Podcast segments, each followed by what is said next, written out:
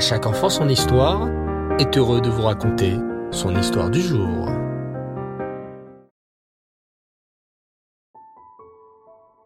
Bonsoir les enfants et Reftov, j'espère que vous allez bien. Baou Hachem, content de vous retrouver à nouveau ce jeudi pour notre série autour de notre histoire juive. Ce soir, je vais vous raconter une histoire incroyable sur ces héros qu'étaient les cantonistes, ces petits enfants juifs que le tsar Nicolas Ier avait ordonné de prendre et d'envoyer à l'armée de Russie pour leur faire oublier la Torah. Il y avait, à l'époque, dans la Russie profonde, une certaine choule, une synagogue, où priaient tous les jours des dizaines d'hommes, de femmes et d'enfants juifs. Les gens qui venaient dans cette synagogue étaient bien souvent des anciens cantonistes, des soldats kidnappés, petits, dans la célèbre armée du tsar. Mais les cantonistes n'oubliaient jamais la Torah, et dès que le service à l'armée se terminait, revenaient dans leur shtetl, le petit village juif dans lequel ils avaient grandi. Arriva un jour la fête de Simchat Torah. La choule était remplie de monde.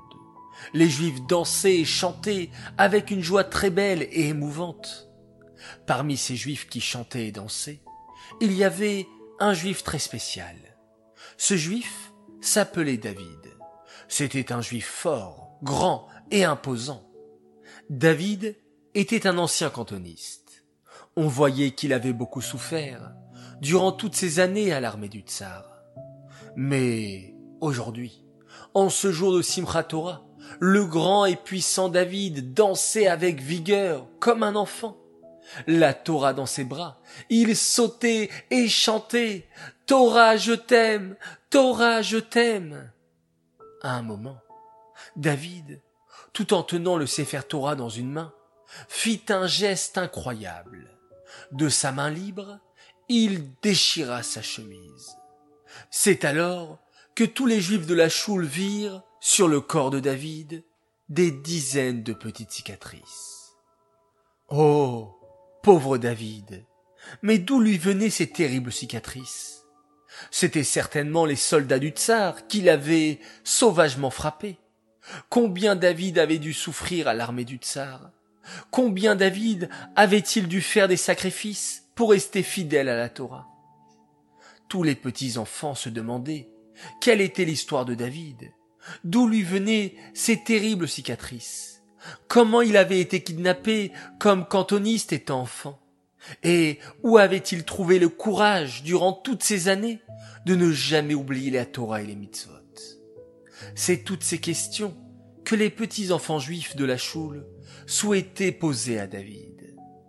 Dès que les hakafot, les danses avec les siffrés Torah furent achevées, tous les petits enfants de la choule se rassemblèrent autour de David le cantoniste et lui demandèrent de leur raconter son histoire. Prenant une grande inspiration, David ferma les yeux et se mit à leur raconter son histoire d'une voix douce. J'étais tout petit, mais je me souviendrai toute ma vie de ce terrible moment. J'avais huit ans. Je vivais heureux avec mon papa et ma maman, de vrais tzadikim. Mon père était le rave de la choule et m'emmenait toujours avec lui pour prier et embrasser le Sefer Torah. Ma mère me faisait le modéani tous les matins. Elle me lavait les mains avec un petit kéli, m'apprenait les brachot qu'il fallait faire avant de manger un gâteau ou un bonbon.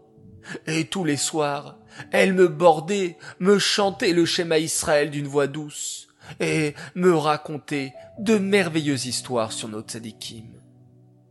Puis, un jour, ou plutôt une nuit, survint la terrible nouvelle. J'étais allongé dans mon lit, mais je ne dormais pas encore. J'entendais de grands bruits qui venaient de la pièce voisine. J'entendais la voix de mon père et beaucoup d'autres juifs. Le village venait de recevoir une convocation du tsar. Lorsqu'on recevait une convocation du tsar, on tremblait. Et on avait raison. Le tsar exigeait cette fois que lui soient envoyés vingt enfants, vingt petits enfants juifs envoyés de force dans l'armée du tsar.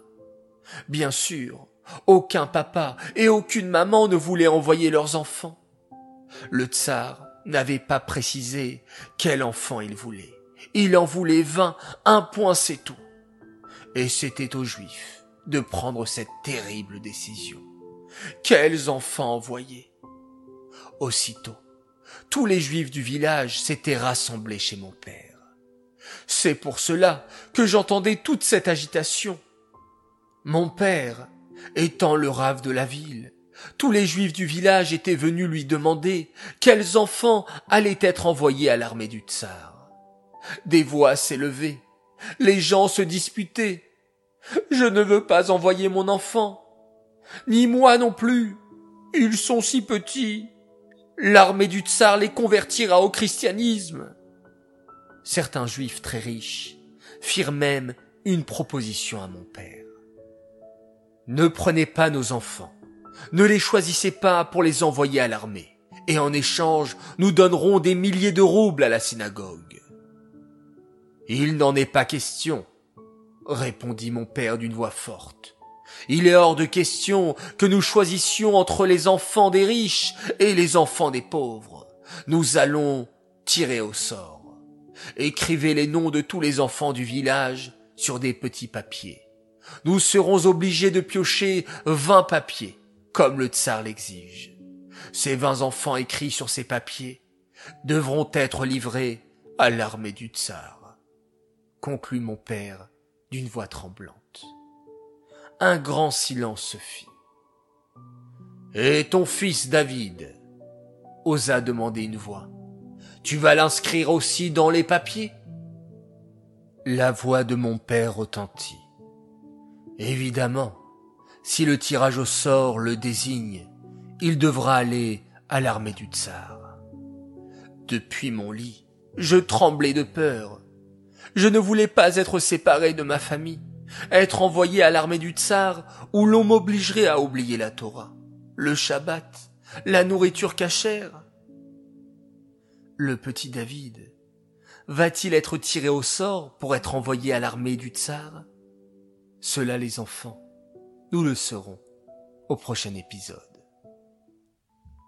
Cette histoire est dédiée les Nishmat, Suzy Messaouda, Batraï Matayesh j'aimerais souhaiter ce soir deux grands Mazaltov. Alors tout d'abord, un immense Mazaltov pour un neveu, un neveu de 8 ans. Il s'appelle Shalom Dovber Rostein. C'est un grand sadique, un enfant fabuleux et Satata. Satata Chaya Seraf tenait à lui souhaiter un joyeux anniversaire.